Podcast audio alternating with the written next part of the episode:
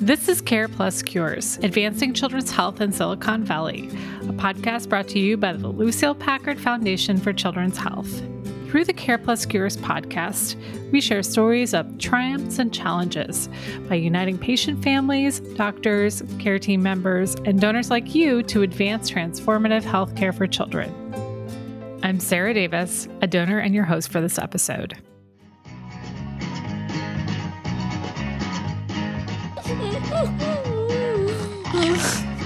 Look at you eating fruit on the job. Watermelon.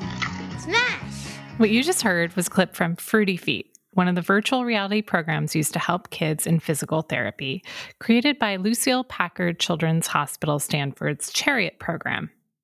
That stands for Childhood Anxiety Reduction through Innovation and Technology.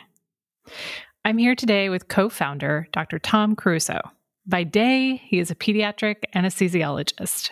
By night, he, along with co founder Dr. Sam Rodriguez, innovate new ways to use immersive technology like smart projectors, augmented reality, and virtual reality to capture a child's imagination and reduce stress. Through fun games like Fruity Feet, Space Burgers, and Sevo the Dragon, they can decrease anxiety, lower postoperative pain scores, and improve overall patient care. Thank you so much for joining us today, Dr. Caruso. Thank you, Sarah. I'm very happy to be here. Tell us about the clip we just heard. Traditional therapy includes asking patients to walk in place or lift your knee up or lift your leg out. It's very uh, didactic and prescriptive. What Fruity Feet does is it gamifies physical therapy. So let's say I wanted someone to march up and down. We would have the patient is on a farm like setting in a computer generated imagery. And on that farm, as the therapist, I would send, if I wanted them to lift their leg up really big, I would send like watermelons towards their feet. And I would be asking the participant to lift their leg up real high and then squash down on that watermelon. Or let's say I wanted to have them kick something. I would send some vegetables over just apart from where the foot was and ask them, like, kick your foot out and try to kick that. Or in some cases, we have these planes that are dropping fruits onto the farm, and you have to facilitate upper extremity motion. And you'll ask the patient to reach up and catch those fruit with your hands and, and squash them. And so, it bridges the gap between a patient who does not want to participate in therapy at all and on the other side is a little bit more prescribed physical therapy when really getting down into the you know flexion abduction like particular movements you want to hone in on. And it's kind of a catchy jingle. So I found this so interesting to hear about what you were using to distract patients as I recalled my own childhood and an intense fear of needles.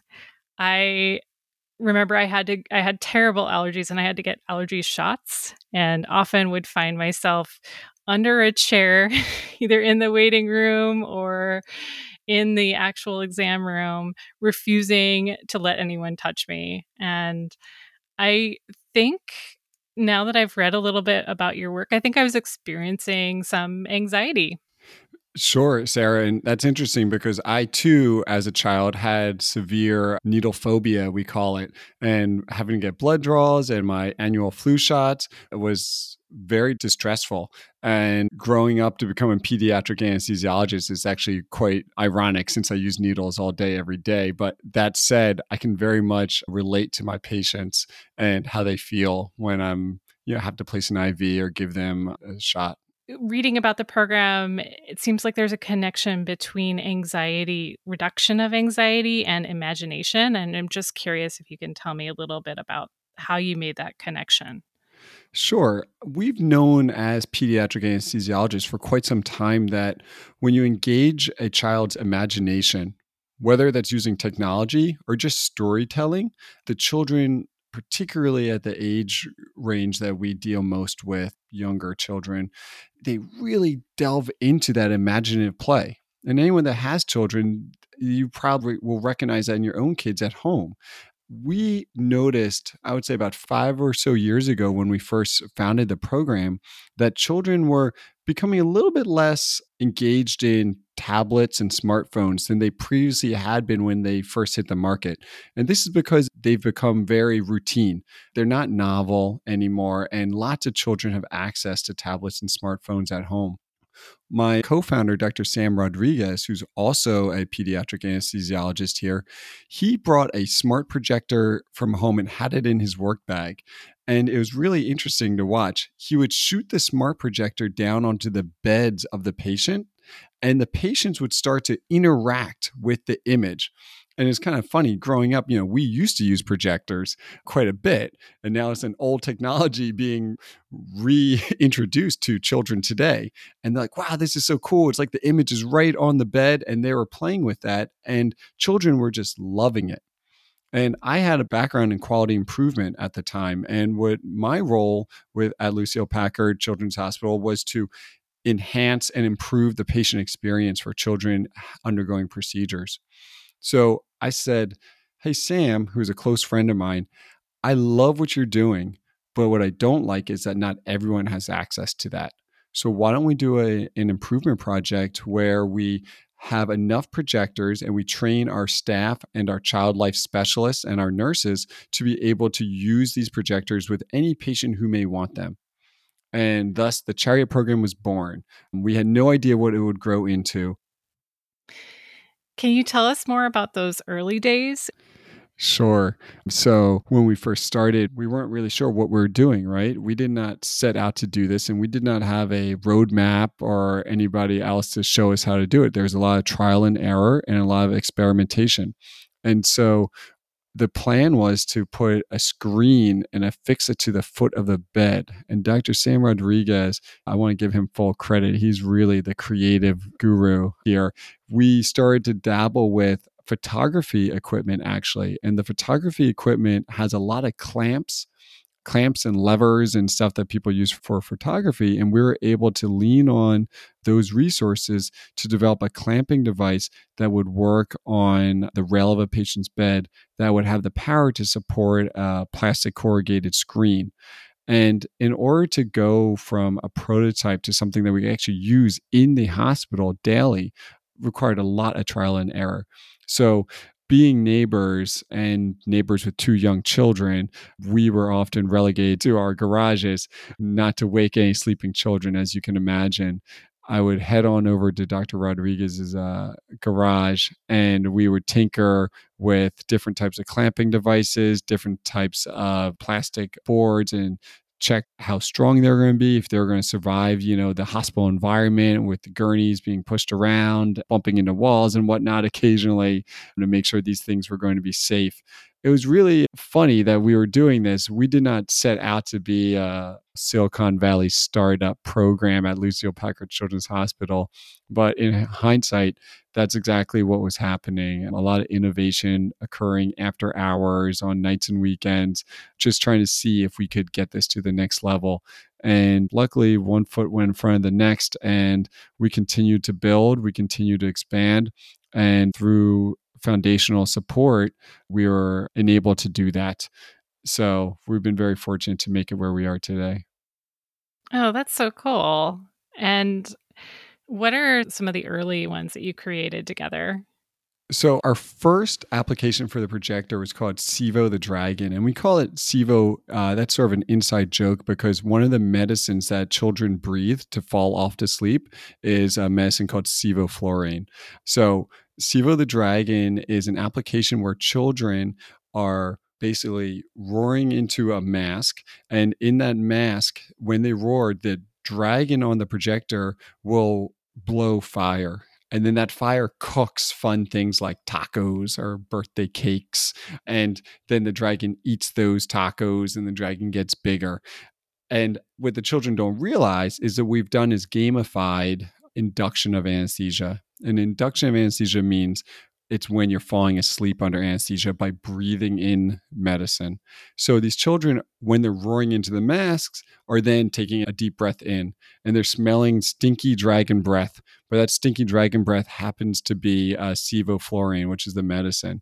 And if you were to put a mask on a child prior to surgery and say, hey, you're going to breathe in some smelly medicine that's going to put you off to sleep, that will understandably evoke quite a bit of anxiety in that patient. Whereas if you start playing a game on a projector in preoperative area where the child is cooking different types of food and you're this dragon, and in the operating room you're smelling stinky dragon breath as you are continue to cook those foods, they don't mind it one bit after they fall off to sleep then we're able to place an IV and take care of the rest of the procedure. So it's basically taking what would have been an experience like you described earlier, a child who perhaps is hiding underneath a chair or a child who really doesn't want to be there because this is perhaps the most anxiety provoking experience of their life right? They're in an unfamiliar environment with unfamiliar people, having something done to themselves that might make them have some discomfort afterwards that's heavy for a child and we gamify that experience for them. We've actually had some patients want to actually come back to the hospital which is kind of funny. We don't want any child to have to come to the hospital but it's that sort of feedback that really fuel what we do um, because we really want to turn what could be a very negative experience from their perception into a very positive one. Oh that's amazing. It really is can you tell me about a time when a patient who was anxious used one of your immersive tools and it helped? Sure. So we've been talking quite a bit about our projector system that we use a lot in the perioperative environment. Since the origins of the Chariot program, we've expanded Dr. Ellen Wang now helps run the program. She's also a pediatric anesthesiologist. Dr. Maria Menendez is our operations slash clinical director of the program. And we have multiple child life specialists, Molly Pearson, Christine Bay, and nursing colleagues that help implement the program, not just within the perioperative environment, but also throughout the entire hospital. And so we have about four to 5,000 use cases of immersive technologies at Lucile Packard Children's Hospital every year. And so your question of can I think of a particular patient that really enjoyed this? There are so many different patients come to mind. A couple different use cases beyond the OR environment include on the floor to help facilitate dressing changes. We've also used it for rehabilitation to help facilitate physical therapy postoperatively. We use it in our ear, nose, and throat clinic to help facilitate nasal endoscopies that are typically done on awake children, having a camera put down their nose that can be quite anxiety provoking. Our general surgeon, Dr. Stephanie Chao, she uses it for minor procedures to distract children. The list is quite extensive and apologize for anyone who I don't name, but because we've had just such a effusive adoption throughout the hospital, the impact has been very, very uh, strong and very lasting. We had one particular patient who had to have dressing changes after a vehicular accident. Now, these dressing changes were on a very pretty extensive wound. And because of that, we had to bring the patient to the operating room and have that patient under anesthesia to do the dressing changes because it hurt too much to take the dressings off. But pain is an interesting thing. Pain is actually a perception, and pain can be modulated depending upon your attention to it. And we all know this. So, for example, you may get changed at the end of the day, about to hop in bed, and notice a bruise on your leg and think, hmm, when did that happen? I don't remember getting that bruise. Whereas if I were to say to you, hey, I'm about to give you this bruise, and I'm telling you, with this hammer right now, I'm going to give you this whack and you're going to get this bruise, you're almost definitively going to say, ow, and tell me that it hurt. Now, interesting, same thing was happening, same inciting event, two completely different perceptions of that. One, you didn't even notice it happened to the end of the day. The other one, you perceived it as a painful stimulus. So for that patient, because we were able to use virtual reality to distract the child's attention into an immersive world, instead of having his dressing changes done under anesthesia, he was able to have his dressing changes done at the bedside in his room. So that means that he doesn't have to fast prior to surgery, which is typical, making child's be, we call it being NPO, um, nothing to eat or drink before surgery. He didn't have to fast. He did not have to go to the recovery room. And most importantly, he avoided anesthesia because even though I am an anesthesiologist, my goal is to actually try to have patients not go under anesthesia. I wish the best for people. It's kind of ironic. by converting his dressing changes to uh, bedside dressing changes, it completely transformed the rest of his care. And we actually sent him home with a virtual reality headset that he was able to use for ongoing care at home. Wow.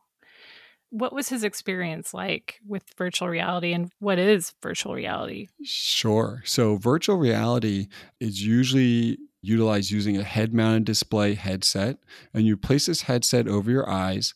And within the headset, you see a computer generated imagery of a world that we've created that is sometimes unlike the one you're currently in. Instead of using uh, computer generated imagery, we can also use 360 degree videos of real, we call it the natural world. In this particular patient, he was using a computer generated world in which he was in space playing an application that we call Space Burgers. This is a software application that we created here at the Stanford Chariot program. And to some listeners, it might sound funny, but for children, it hits the spot. You're in space flying along, uh, and you see stars and planets and some comets. And then instead of seeing comets, you might see a cheeseburger floating by um, or french fries. And as that cheeseburger comes at you, you get to zap it and as you zap the cheeseburgers and french fries that don't belong in space, you earn points. So this particular patient was using space burgers. And that brings me to another point that I think is important to emphasize within the Stanford Chariot program. What makes us unique and special is that there are other programs that do immersive technology around the country, but we really bring together all four facets under one program. And those four facets are number one, hardware modification. So it turns out that most off the shelf equipment is not hospital ready. We need to provide customized straps, customized face pads that are completely wipeable to be compliant with our infection prevention practices. Number two, we also do software development. We are able to develop actual virtual reality, augmented reality, and projector based applications that are created for patients, in some cases with input from our patients. Because we have software developers that we work very closely with, our software happens to be very effective. The third facet of our program is research. We, as uh, Stanford physicians, understand the importance of showing effectiveness to our patients and their caregivers, as well as the professional community, so they understand that what we're doing is actually improving care. And then the fourth aspect beyond research is our clinical adoption. We have some utilizing it as much as we do, we do have organizational staff whose sole role is to make sure these technologies get to patients where and when they need them. And that's outside of our research role. So because we we sort of manage all four of those areas, it's become a very uh, successful program, I would say, nationally. And we love to share our uh, technologies with people around the world. And it all started at home. Out of curiosity, do you and Dr. Rodriguez ever use your own kids as test subjects? I would be lying if I didn't say I'd occasionally bring home a headset for my children to use when they have to get their vaccinations. In fact, my own children won't do a vaccination without a virtual reality headset on. And that exemplifies the opportunity for Stanford Chariot program to expand to the Stanford Children's Health affiliates and offsites um, not located at the hospital. Those are definitely sites that we have our vision set to. And we're hoping that in the coming years, with ongoing foundational support, we'll be able to move into those areas. I wonder if we can step back a little bit. Can you tell me a little bit about your story? How did you become involved in pediatrics? Sure. I always tell folks I came into pediatrics a little bit sideways. I have always had a I would say sometimes people used to call me Christmas morning. And the reason why is because they'd say, Tom, you always seem so excited about things that would just pass by other people. And it's like Christmas morning to you every day.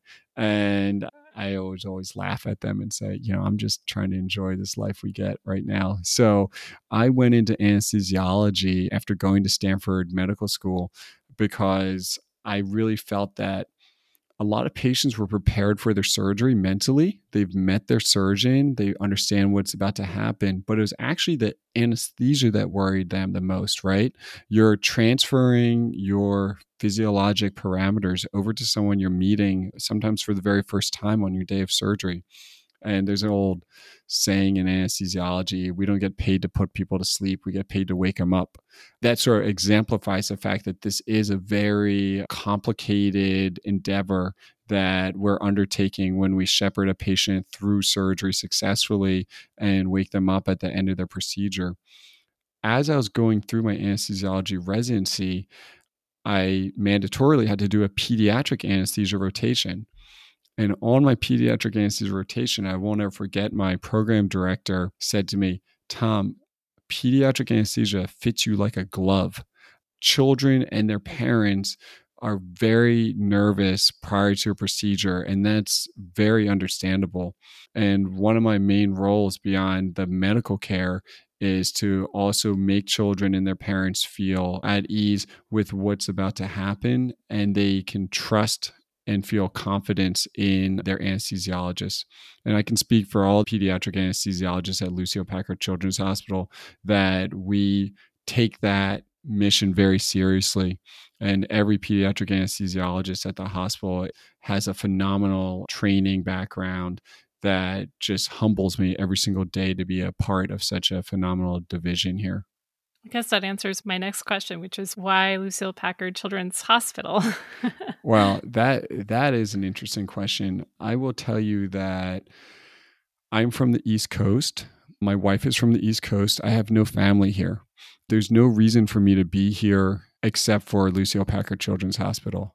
And that might sound uh, you know, a little dramatic, but it's not.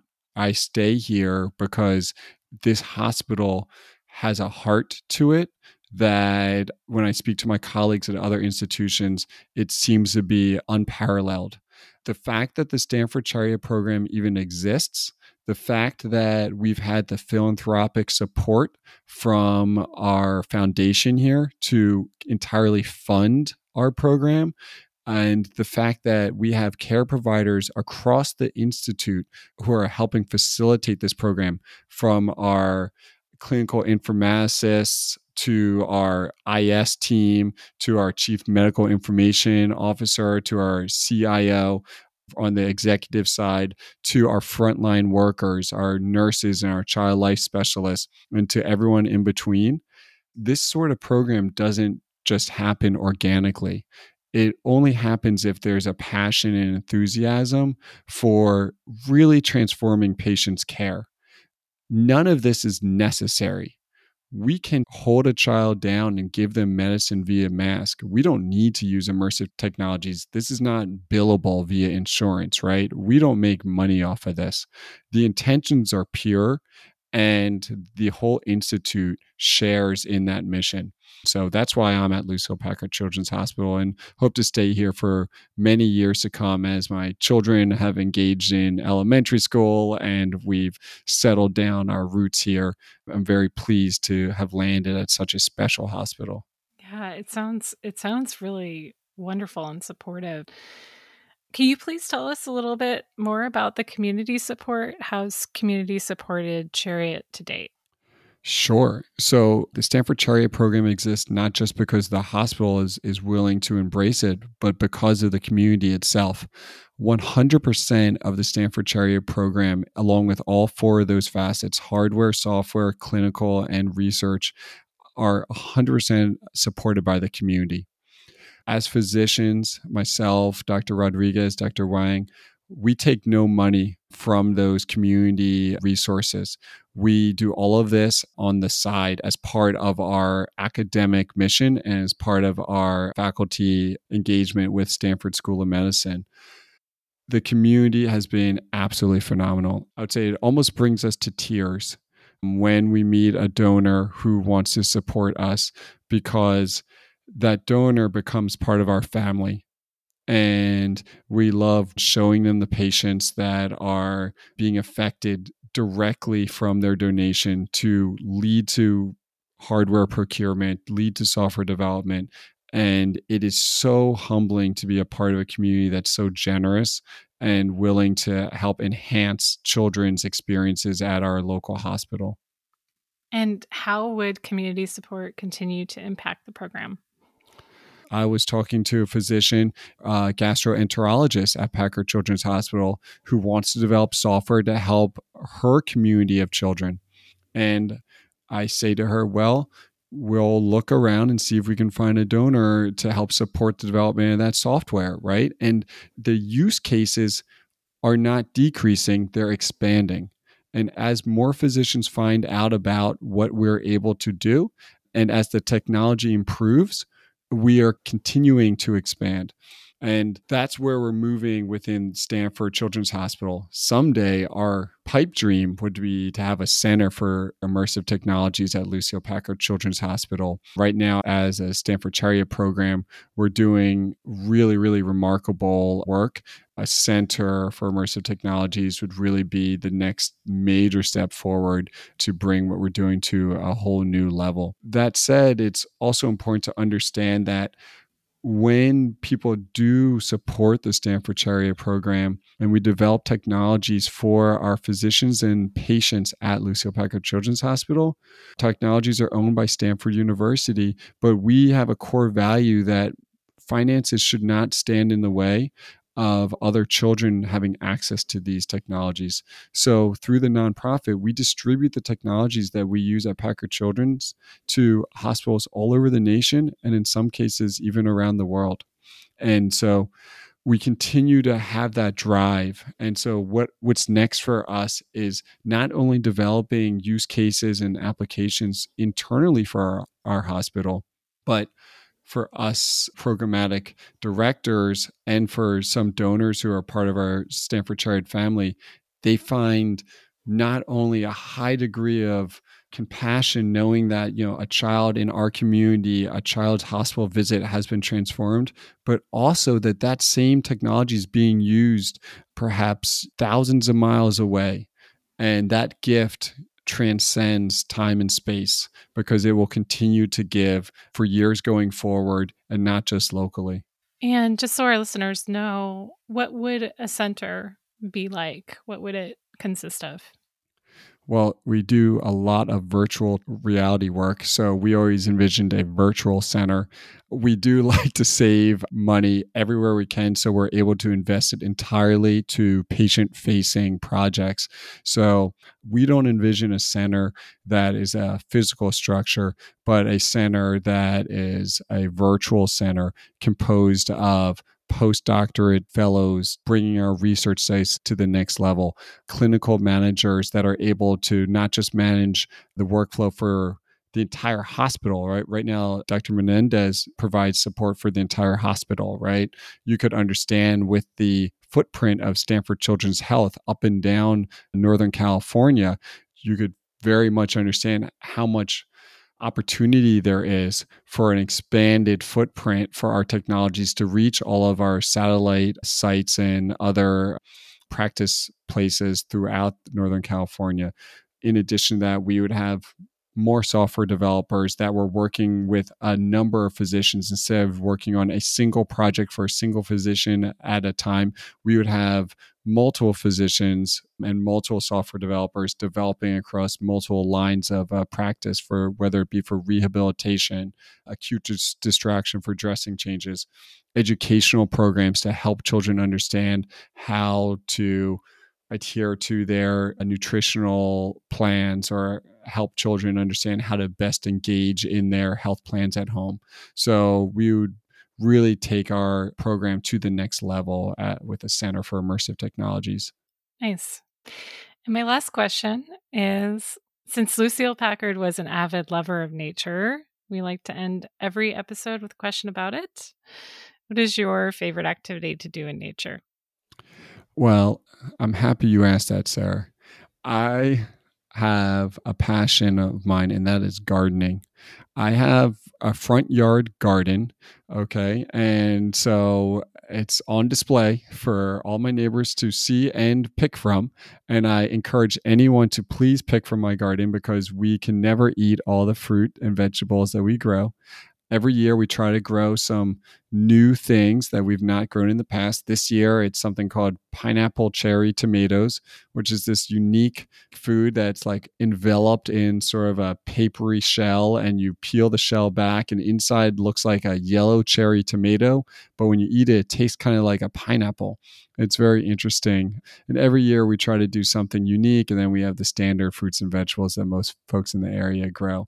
But that's generally where you'll find me on a nights and weekends, sort of tending to and uh, pruning the garden, keeping it in, in shape, and offering it to anybody walking by like please take a zucchini we can't eat them they're the size of baseball bats and here's a cucumber and Oh, please take nice. take a bowl of tomatoes Nice. Uh, yeah, I mean, any interest in moving to El Cerrito? Just kidding. That's where I am. Well, thank you so much. And I really appreciate you taking the time today. Thank you, Sarah. I'll just close by saying thank you to our listeners for listening. And I want to say thank you to Lucile Packard Children's Hospital Foundation for being stewards of the community and continuing to help support programs like the Stanford Chariot program. But of course, there's a myriad of other areas that they also help support. And really, without them, we would not be where we are today. So, thank you, LPCH Foundation, and thank you, Sarah, for inviting us to participate in this. Perhaps next up, Dr. Caruso's garden in a VR experience. His energy and excitement for life are so admirable, and it's amazing what his team has already accomplished with Chariot. At already 5,000 use cases of immersive technology in a year, it's clear that the possibilities for this technology are still growing, and it's so relevant and needed today. Programs like Chariot are crucial to patient care, now more than ever. During COVID, limiting visitors at the hospital, we need more tools to help kids overcome fear and anxiety using play. Together, we can let kids be kids again. I'm Sarah Davis, and this is the Care Plus Cures podcast. This podcast is brought to you by the Lucile Packard Foundation for Children's Health. You can find out more about the Foundation's work and donate to Lucile Packard Children's Hospital, Stanford at supportlpch.org. As a donor myself, I'm proud that my donation supports care, comfort, and cures for patients at Packard Children's Hospital and beyond. We hope you enjoyed this episode. Thank you for listening.